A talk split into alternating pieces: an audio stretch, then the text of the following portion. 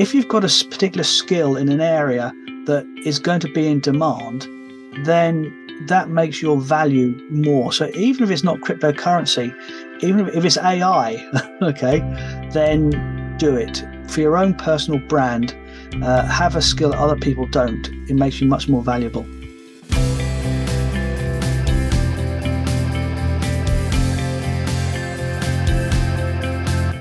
Everyone, and welcome to the Student Lawyer Podcast Series. Whether you're at school, sixth form, university, thinking about a career in law, or exploring law careers, you're in the right place. We are the one stop shop for student lawyers. If you'd like to join the student lawyer as a writer, please email hello at thestudentlawyer.com.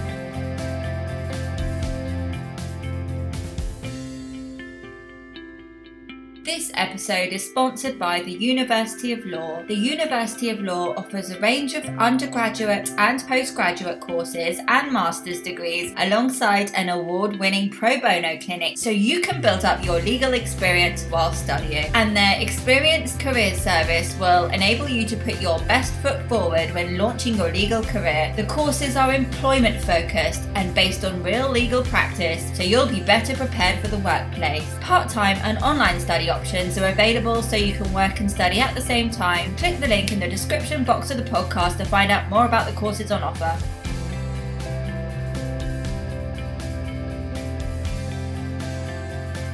Welcome to the Student Lawyer Podcast Series. My name's Camilla and I'm a trainee solicitor at Shakespeare Martineau. In today's episode, we're going to be discussing the fascinating topic of crypto and blockchain finding out what cryptocurrency and blockchain actually is, what being a cryptocurrency and blockchain lawyer entails, and much, much more. So make sure you stick around. Today, we're joined by James O'Connell, partner at Mayo Baxter. James specializes in assisting businesses and anyone wanting to start a business. And he also specializes in cryptocurrency and blockchain. James qualified as a solicitor in both England and Wales and in Hong Kong, and he's practiced law both internationally and in the city. He founded the Institute of Paralegals. He was the first lay member of the City of Westminster Council Standards Committee, and he helped establish an Equality and Human Rights Commission working group to promote diversity in the professions. Amongst all of those achievements and many more, James has published many articles. He's edited an FT law and tax book on management, and he's tutored at Cambridge University's Institute of Continuing Education and was an associate professor of law at City University in Hong Kong. So, without further ado, let's welcome James onto the show. Welcome, James. Thank you so much for joining us. Thank you, Camilla. Thank you. And I wondered if you could start off the episode by providing the listeners with some background into your career so far and how you came to specialize in blockchain and crypto. Okay. Um, I am the proverbial white collar drifter. Uh, I qualified as a solicitor and then looked at the people who were 50 years older than me and wearing the same sort of suit, just better quality. I thought, do I want to spend 50 years to be in the next office? Uh, so I went off and did lots of other things uh, and came back to the law really after about a 30 year break. And doing all the other things, uh, my own businesses and what have you, has proven really helpful in understanding clients and being a good lawyer. So um, everything is grist to the mill, really. You, if you go off and study other stuff, there's usually a way to find it to make it worthwhile and, and, and to be of benefit in your practice as a, as a lawyer. So don't be afraid of doing odd stuff. I think that's a really, really important message to share because I think that um, some students, maybe when they are at university, they think that it's, you know, they have to have the training contract lined up straight away and, you know, they have to go for have a paralegal role. And, um, but actually taking, you know, taking a sort of wider view and, and, and doing other things can be really, really be- beneficial. And you've proven that. So I think that's really, really great to hear. And I think that well, most people will, will have heard of cryptocurrencies due to the popular Bitcoin. Um, I'm sure most of our listeners will have heard of before. Um, but I wondered if you could explain what cryptocurrencies and the blockchain are, um, and also NFTs as well, because I've heard stuff about that, but again, not not entirely sure. Thanks, Camilla. So, blockchain, cryptocurrencies, NFTs. Uh, where do we start? Well, we start with blockchain. Okay, blockchain is the underlying technology and the thing that's getting everyone excited. Okay, cryptocurrencies, NFTs, smart contracts, they're just manifestations of the blockchain, but they're not really at all the main thing that's getting everyone in business excited and why blockchain is becoming more and more used. Okay, so what is blockchain? Blockchain is a technology, but uh, really, in essence, what it is is a series of software configurations, programs, and settings to, done to an agreed standard. What do I mean by a standard? Well, think about email. Okay, um, the emails of Apple can go to can be opened by Gmail, that can be opened by Outlook, etc. It's because everyone who does email has a, an agreed set of software standards so that their software, their emails can interact with the software and emails of other companies. Okay. Blockchain is no different. Okay. It's a set of agreed standards so that there's interoperability and mutual comprehension between different programs created by different people. So it's just software, folks. Okay. And because it's software, it's infinitely variable and allows for an infinite number of interesting things to happen. So the two first manifestations of, of blockchain that people know about, of course, is cryptocurrencies and NFTs. Uh, but actually, the the really interesting work is going on uh, behind the scenes on things like shares, bonds, uh, and other assets, digital assets, because crypto uh, blockchain is all about really the fact that the world's moving to online. Okay, uh, online trading, online ownership, online maintenance, online storage. Okay, if an asset can be digitalized, then it, and it has value, then probably at some point it's going to engage with blockchain. What do I mean by digital asset? Any an asset, an asset, of course, is just a, a piece of property. Okay, so any asset that can be digitalized. Um, so it could be a photograph you take on your phone. Uh, that photograph never exists as a photograph in the old way of being paper and chemicals and what have you, or, or negatives. It's just a piece of code. Right. The same when you're an architect and you use a bit of CAD, computer aided design software to, to, to design a building or to write some poetry or to make a YouTube video, okay, or, or a TikTok video. It's just code, all right, and that's but a lot of it has value, okay, and therefore you want to be able to prove ownership and be able to trade with it. And that's a real problem in the digital world, isn't it? Because you take a you take a photograph of something and it can be copied a million times within an hour. Okay, so who's got the original? Okay. For something like a photograph, that may or may not matter. It will matter if the photograph or, or the or the, the video clip becomes iconic and people will be willing to pay to use it. You know, um, so Martin Luther King's "I Have a Dream" speech, the that early early viral video about the dog Fenton. Okay, there's lots that actually have true monetary value, but once everyone owns a copy, then who's going to buy it from you? okay, when they can get it free. So, um, what blockchain is about is taking those digital assets, finding a way of proving that you are the owner, and therefore allowing you to uh, uh, enforce your rights and to manipulate it and to trade with it. Okay, uh, so it's about blockchain is about proving digital ownership of assets on digital assets, and it's a way of uh, tr- selling and, and dealing with those assets without the necessity of a middleman or a middle person to confirm your ownership. Okay, because you can say you own it, but people lie, right? So, how does blockchain work? Okay, so it's a technology that's completely cloud based. Okay, uh, it's it's it's called a distributed ledger okay, or, or often DLT, distributed ledger technology. Uh, distributed because there's no one computer or no one website where the blockchain is held. Okay, it's distributed amongst thousands of computers. Okay, uh, and I won't go into how, why, or how. Uh, that, that's a whole different tech discussion.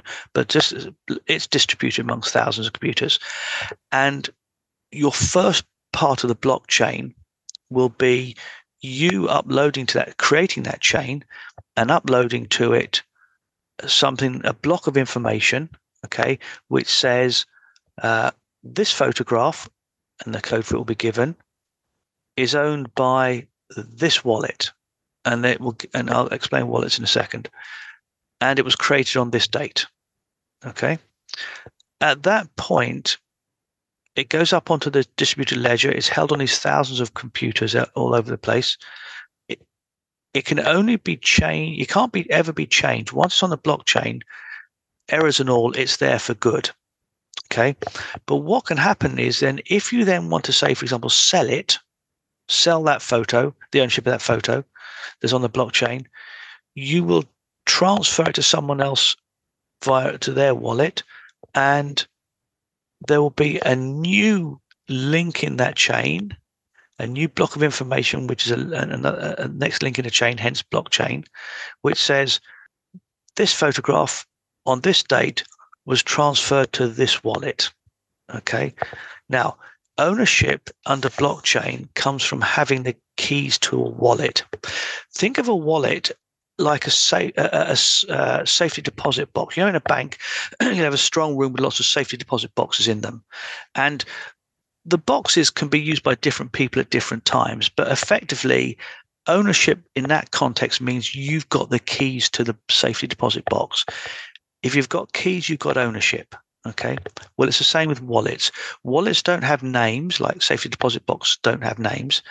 Uh, safety deposit boxes just have numbers Okay. And so same with, with wallets. On the blockchain, there'll be wallet XYZ. Okay. And as long as you've got the keys to access that wallet, then you are in effect the owner of the wallet. Okay. So the transfer will be from wallet XYZ to wallet ABC. Okay. And that's why people complain about blockchain technology being somewhat mysterious and anonymous because uh, you can have 50 transactions, a thousand transactions for an item, and all you have is wallet numbers. Now, those wallets are digital, so they don't physically exist anywhere. So you don't know where the, the owner of the wallet is based, and you don't know who the owner is. But of course, once you find out who the owner is, okay, uh, the current owner, you can you can you can track back that wallet because it, all that information is public. So you, you can always tell from the blockchain what's in the wallet. You just can't tell who owns the wallet. Okay. So the blockchain will say that uh, this is the digital asset in question, and this is when it was created, and this is the wallet that owns it. And then it, the other links in the chain will tell you if it's been sold or whatever. That is, and and the ownership of it, uh, that that chain, that, that blockchain is distributed, so it's very, very, very, very hard to hack. Okay, so that that's that's the ownership side of it. So if you have, for example, um, the digital first edition of Harry Potter, excuse me, then um, it, you know you can say, look, I've got the keys to the wallet and I own it. Okay. Uh, so that's that's the ownership side of it. The the getting rid of the middleman side of it, the the the, business advantage of blockchain is that if, if it, as it is being, it extends to things like stock, shares, bonds. Okay, then at the moment, uh, if you want to sell a share, then you have to go back to the company or to uh, a broker, you know, BlackRock or whatever, Fidelity, and they have to update their records. Say BlackRock has to update its records, then it has to update the the the share the the company whose share it is. They have to change their records. There's an awful lot of admin that goes on. Okay, a lot of opportunity for error, a lot of opportunity for con people to get involved, but lots of cost. Okay. Because ultimately, someone has to own the register be responsible for the register that says ultimately who owns what. And usually that will be the company secretary of the company in question. But it's really an expensive process. If, you, if you're if you're like BlackRock and you're buying and selling tens of th- hundreds of thousands of shares and, and bonds every day, possibly millions sometimes, that means um, you know maybe maybe 400,000 transactions have to be physically recorded every day. That's a big cost, big room for error, big room for liability. What if you could get rid of that overnight? What if the, the transaction was on the blockchain, so it went from buyer A to seller A, seller B, and you didn't have to be involved? Think of all the money you would save. Think of all of the um, risk that you would take off your shoulders. And that's why blockchain is going somewhere. That and the fact that everyone's trading digitally now, and you need something that is going to be able to protect, prove ownership, and reduce costs of transaction. Okay, so that's why that's why there's a future for blockchain lawyers. It's not quite here yet for the most part, but it's going to be huge. Okay, and it's going to be huge because anything that anything that can be traded online needs to be proven online, and blockchain is by far the best way of doing it. So that's that's sort of why blockchain. So where do cryptocurrencies fit into it and NFTs? Well, cryptocurrencies are just one use of blockchain. Obviously, uh, one of the things that is is used online a lot is payment. How do you pay for things online? If I'm if I'm transferring something from uh, let's say a share or a, a, a bored ape NFT from me to Camilla to you, Camilla, someone has to have control or not control is the wrong word has has to maintain the the internet stru- the online software structure standards to make that happen. Someone has to go to the effort of updating that ledger online the blockchain who's going to do that it's not you and it's not me okay uh, because if we can do that we can cheat okay so it's done and, and I've told you that it, it, it's spread out over thousands of computers. So that's where cryptocurrencies come in, and that's where Bitcoin or, or mine cryptocurrency miners come in. The miners are the people who will physically make that change for you, and you have to pay them. Okay, and cryptocurrencies are the tokens, hence that been called tokens, that are used f- to pay for that transaction. Okay. So let's say, for example, I've got that photograph on the blockchain and I want to sell it to you. Okay. Uh, I will usually through an exchange, but I can do it privately. I want to transfer it to you. Uh, and you'll buy it for, let's say, one ether, which currently is worth about £1,400.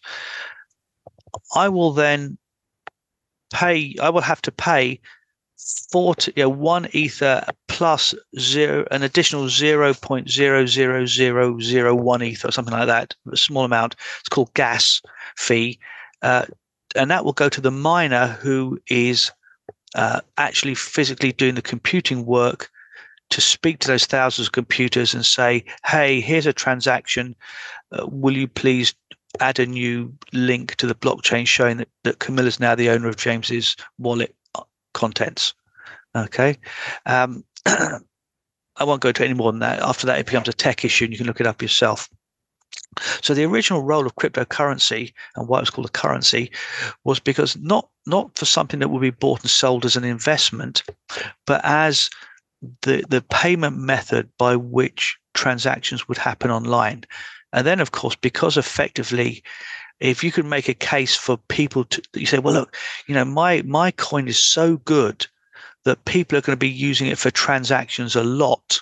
Okay, then it's going to be very popular. And if it's going to be very popular, it will have value. And if it has value, you can invest in it and speculate in it. And that's what happened. So start off with Bitcoin. Start off with Ethereum. Ether is its, its name, the actual coin. Ethereum is the blockchain. Uh, and then everyone got crazy and started creating thousands of, of tokens or coins, most of which had absolutely no purpose. But everyone got swept up into the, the frenzy of buying, selling, uh, and, and speculating with them. And that's why most, most coins have little or no value because they don't actually have a purpose. No one's picked them up, and no one is is, is planning to use them uh, for the their, their original purpose of paying for transactions online. Okay, they were never meant to be converted into real money. They were just meant to be of an online. You, you bought it. You bought a bag of ether, and then you used it for when you did a transaction. Okay, uh, but it's all gone uh, sort of an unexpected way. So cryptocurrency is just software code, and so the question for lawyers in a lot of jurisdictions and, and courts was, if it's just code, what is it? Code is not recognized as property. Uh, code is not recognized as money. So cryptocurrency existed in this completely grey legal area. And bit by bit, countries have decided, like in the UK, they've decided it's an asset and not a, not a currency. That makes a big difference. For example, all of a sudden, capital gains is payable on transactions, whereas if it is money, it would have been income tax. Uh, lots lots of legal ramifications about ownership of, of property flows from from its designation, and indeed it varies from country to country. In some places like Ecuador, um, it's being taken up as as cash because they they've got their, their own cash is so worthless. Uh, so and then then NFTs came along. NFTs are simply the same thing, but instead of it instead of it being tokens uh, it, it's it's actually assets. It's actually cre- uh, creations like works of art or or installations or soundscapes or whatever. There's lots of different things under NFTs, and they are simply digital assets that were traded.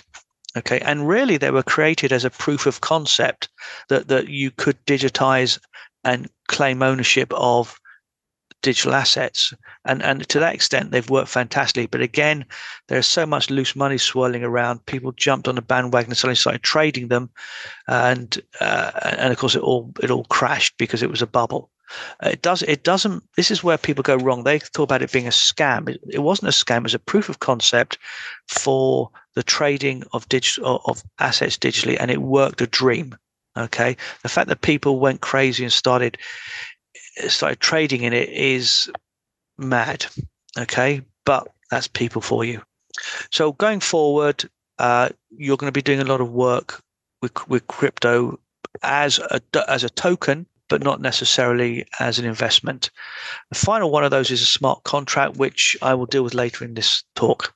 That's really, really interesting. I'd like to take a moment to speak about the University of Law, which is the university I decided to study my LPC at. The University of Law is the sponsor of this podcast and makes it possible for us to continue bringing these episodes to you. So we really appreciate you supporting us by supporting our sponsors. What really sets the University of Law apart from other universities is its belief in training students for the real world from the moment they accept a place. The University of Law's experienced career service and award winning pro bono clinics offer students the chance to get real life legal experience which can boost employability. They offer a range of undergraduate and postgraduate legal training and master's degrees designed by qualified experts to help students excel at any stage of their career. Their courses are employment focused, honing key skills in a teaching environment based on real legal practice. Part time and online study options are also available on many of their courses to help students work and study at the same time. If you'd like to find out more about the courses on offer, please click the link in the description box of the podcast.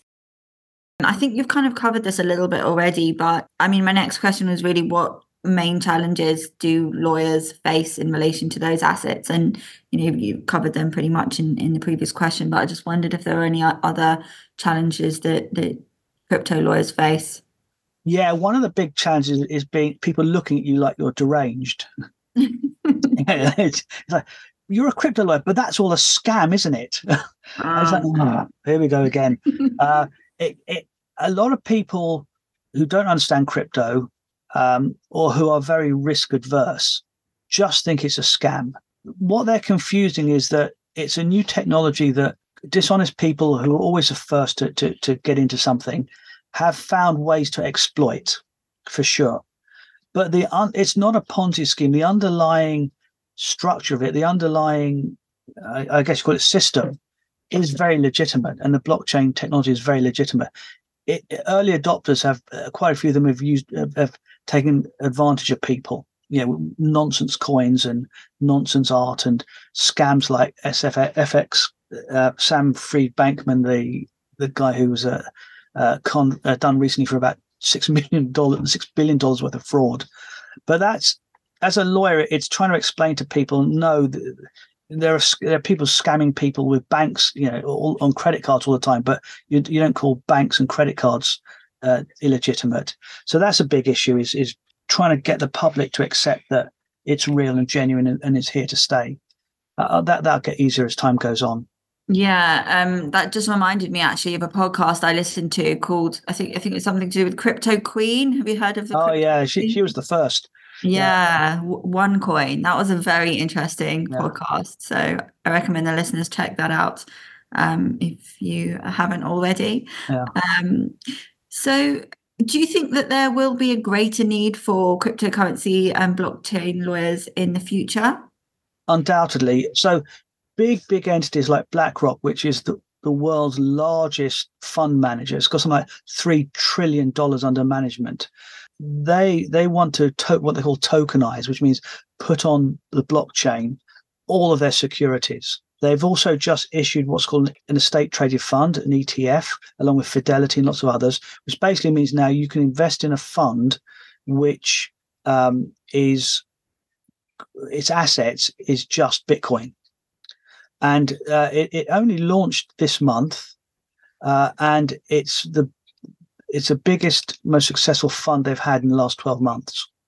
There's a huge demand out there for Bitcoin people who live in countries where the banks are untrustworthy, the government's untrustworthy, the tax authorities are corrupt, whatever, they want a way of having their money safe. In fact, a lot of people are going into Bitcoin because they fear the, the US dollar is going to have a crash. Okay.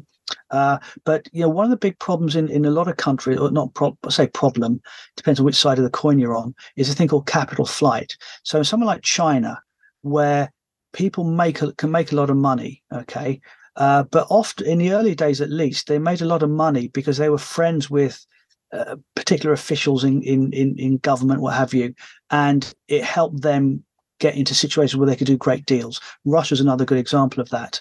Okay, it, it's uh, the the divide. You know, if you know people in government, you get to do juicy deals. Okay, the trouble is that any system that can give you that can take it away just as easily. Okay, if you fall foul of it, uh, Mikhail Khodorkovsky, I mispronounced his name there, but who was who was one of the oligarchs, and he fell foul of Putin, and then all his money just disappeared.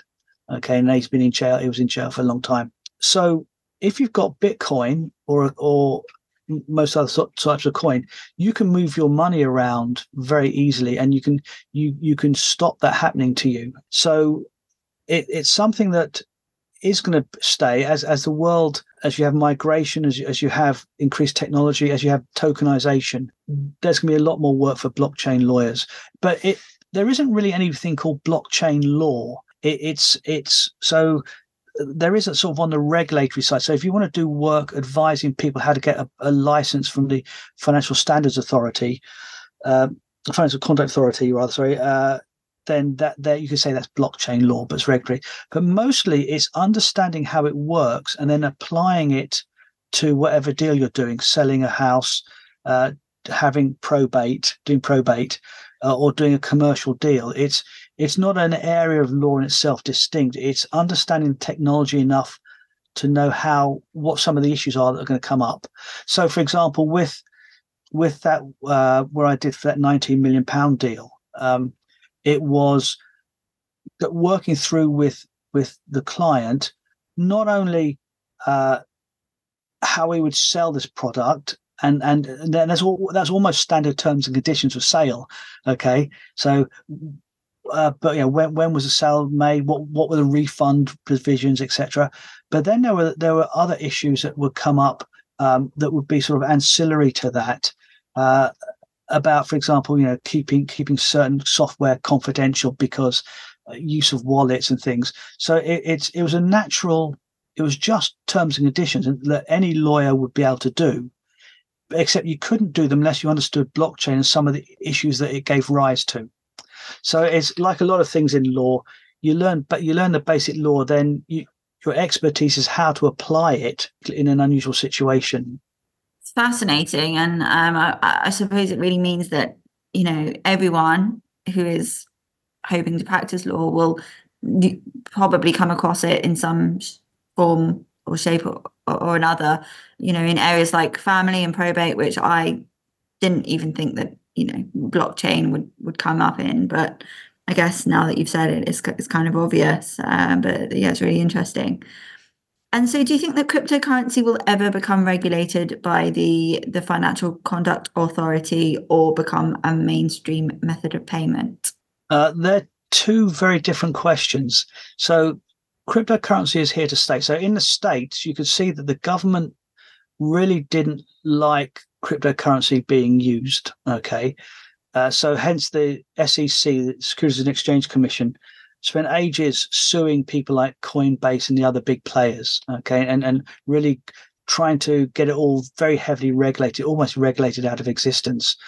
But then the big players like BlackRock and Fidelity said, no, there's money to be made here and there's a demand. And ultimately, money talks. So all of these estate traded funds were approved, even though the SEC really, really, really didn't want to have them approved. So it's definitely here to stay. Uh, in the UK, we're taking a more cautious approach. We we want blockchain because, for example, tokenization of securities will be a really big thing in the city when it, when it happens, and, it, and it's it's going to happen. On on the com- on the sort of consumer side, they're afraid of people getting burnt on cryptocurrencies, so they've been slower with that. But it, it will happen because it's here and it's not going away. In terms of you know use of it, will it be everyday payment? Uh, yeah, I think it will be. Uh, because it's not actually a currency. Okay, it, it's that, that, that term is misleading. In the UK, crypto is an asset. Okay, so that means you you can't you, you have no right to use it to to buy things, use it as money.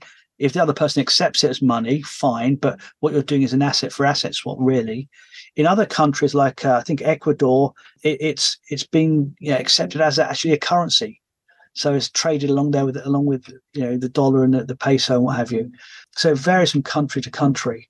What I would say is this: is if I what I found as a, as a lawyer, sort of going through the ranks, is if you can offer your firm an expertise that no one else can, and you can make an even half decent case for the fact that it's it's going to be a, an area that's going to bring in clients or money or, or be a skill that's needed, you suddenly become valuable. okay? Because if the, if there's a if there's 50 of you all doing corporate law or residential conveyancing you know ultimately you're replaceable aren't you because there's 50 of you then there's 49 because they kick you out uh, and then they get someone else in to do it you're just i won't say you're a cog that's unfair and demeaning but there's nothing about you that's unique and okay if you've got a particular skill in an area that is going to be in demand then that makes your value more. So even if it's not cryptocurrency, even if it's AI, okay, then do it because get big and just for your own personal brand, uh, have a skill that other people don't. It makes you much more valuable. Thank you, James. I feel really inspired after that. Um, brilliant advice. And so, do you think there are any publications that you would recommend that our listeners read if they're interested in learning more about this topic? there, there, there's an awful lot of stuff on the web, and there are an awful lot of there are. I would just type in uh, crypto crypto magazines, crypto crypto newsletters. There's a load of really good free newsletters out there that you can subscribe to, and they will, and then you'll you'll pick up as you go along. What I would say is the technology is developing so quickly that trying to keep up with the tech side of it is like trying to drink from a fire hose. Okay, it just you just can't do it. It's too much. It's torrent of stuff. It's just too much. So as a lawyer who's got a thousand other things you've got to learn, you know, you've got to learn your basic contract law and all that sort of stuff. Then uh, you know, just just understand how what it is and how it works and it, and and some of the issues with it. So two examples of that. One is there was a case recently where somebody did uh, what's called an airdrop. An airdrop is when somebody says, "I've created a new coin," and what I'm going to do is to promote it. I'm going to give it away free to people, or give away some free. If you like it, then you'll know about it. Then it'll get traction. Then people will trade it, and then the two million that I've kept back will suddenly have value. Yeah. So what they do is they say, "This is an airdrop.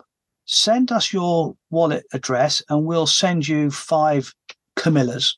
Okay now, because cryptocurrency is just code, what these people did was the code said when the Camilla goes into your wallet, you then execute this little sub program that empties a wallet of all the other coins and sends it to this this wallet, this other wallet. So basically, it was a it was a scam. Okay, but that that flexibility is is is really where the, the the cases, you know, business comes in. So some of my cases are people who have been ripped off and can what can they do about it for example? Another area that's going to be very big i think is smart contracts. Uh, we haven't talked about those but just very briefly because it's going to be relevant to your listeners okay? Uh, one of the attractions of the blockchain technology because it's code you can be very flexible uh, now a smart contract is really just a bit of code that says um, if A happens, and uh, let's say A is if the if the value of Apple shares drops below X, okay, then automatically Y will happen, and Y might be a thousand pounds in your bank is transferred from your bank account to somewhere else. Okay, so you or it, so if this happens, then that occurs, and it's and it's all automated online digitally. And and of course that's why it's called a smart contract because once you've written the code and and and sort of initiated it you stand back and either either the apple price will drop below x in which case this thing will happen or it won't. But there's no human involvement. And quite often you can't stop it. You've sort you set it out there and it's it sits there now smart contracts like a lot in the blockchain world um, doesn't didn't actually take any notice at all of the law. okay, so the law of contract law, you know, is it uh, offer acceptance? Are there five or seven, depending on how you count them, prerequisites for a valid contract present? Is it legal about legal matter, etc., etc. Um, none of those apply really smart contracts, and yet people are using them to send millions of pounds. So as and when and if they screw up, and they will, because it's just code and look how often look how often Outlook goes wrong, right? And they've and they've spent millions of hours making that program great and work, and it still goes wrong every thirty seconds. So what happens then? And these things then suddenly fall apart, and and you've got or if people have heard of DAOs, um, uh, which are basically a, an organization which has nobody in it. It's, it's an automated online company Okay, that's the theory. So is so if you and I want to do something together, Camilla, okay, then we can form this DAO online, and that DAO will enter into smart contracts, and we can have this whole business doing all these transactions completely online, nothing in the real world. And you and I aren't doing it as partners; we're doing it through this DAO. Oh. Yeah. And the, the, the is not registered at the Companies House. It's, it's an entity online, an online entity that we've created between us. That's great. I mean, that's so exciting. But it's also nonsense because it breaks all of the rules of company law as well as the rules of contract law. But people are doing it anyway because it, it works and it fills a need. And that's where the business is going to be for lawyers trying to because because this technology is run by people who get so excited um, it, it, runs ahead of the law and they don't stop and they're they're like they're like the egyptian hotel you know, they don't really care, to be honest. They'll, let's do it and see, you know, there's, there's, that, there's that saying, it's easier to seek forgiveness than, than get permission. you know, so they'll do it and then because they'll do it for 10. I, I, used to work in Hong Kong and there was a, a law firm there, very well known law firm, that looked at the conveyancing process and said, there are X number of steps. And if we cut 4% of those steps, then we're going to make 20% more profit on each conveyance. So they just cut the four steps. And they knew that one in a hundred times that would lead to a problem. And of that 100, one in a hundred would lead to a complaint that would mean they had to pay compensation. But it also worked out that the even if they paid generous compensation, they would make so much more money by cutting the corners and then paying off the problems than not doing it in the first place. So that's what they did. Okay, got them into trouble with it with the, the Law Society of Hong Kong, of course. But economically it made made perfect sense. And it's the same with this technology. So if you if you if you if you go into blockchain, you'll be dealing with some cutting edge law. because they're they're so far ahead of the law and often not worrying about it. Makes for a very interesting lawyering, I tell you. Definitely. It sounds like a really, really interesting area and exciting and fast moving. And my final question uh, Do you have any book or film recommendations for the listeners? And it doesn't have to be blockchain related. Ah, gosh, that's a good question. For film, uh, a, a very old film called The Chase with uh, either Robert Redford or Paul Newman, I can't remember which. Uh, uh, just a, a, an unexpectedly amazing uh, sort of action but thriller thriller film, which no one's ever heard of, but was just I found it was it was done by someone who really wanted to use that uh, medium, uh, the, the sort of thriller shoot 'em up format to ask some really interesting questions. Books, um, Gormenghast by Mervyn Peake, which uh, I've just been persuading my son to read. If you like sort of fantasy stories, but you're not really into dragons and you know lightsabers and stuff like that, then his, that's a really, really good book, which is nine tenths set in real life, but just has a little bit of the sort of mystical and the fantastical built into it to make it a wondrous book. Thank you for those recommendations. I will leave links to those in the description of the podcast. So if you, readers you. want to check them out, they can. Thank you so much, James. You've been such an amazing guest. I've learned so much about the area of blockchain and, and a lawyer's role um, in in this really exciting area, and I'm, I'm sure the listeners um, have as well. So thank you so much for being a guest. Thank you very much. It's been a pleasure. Thank you. Thank you to all the listeners, and we'll uh, see you in the next one. Goodbye.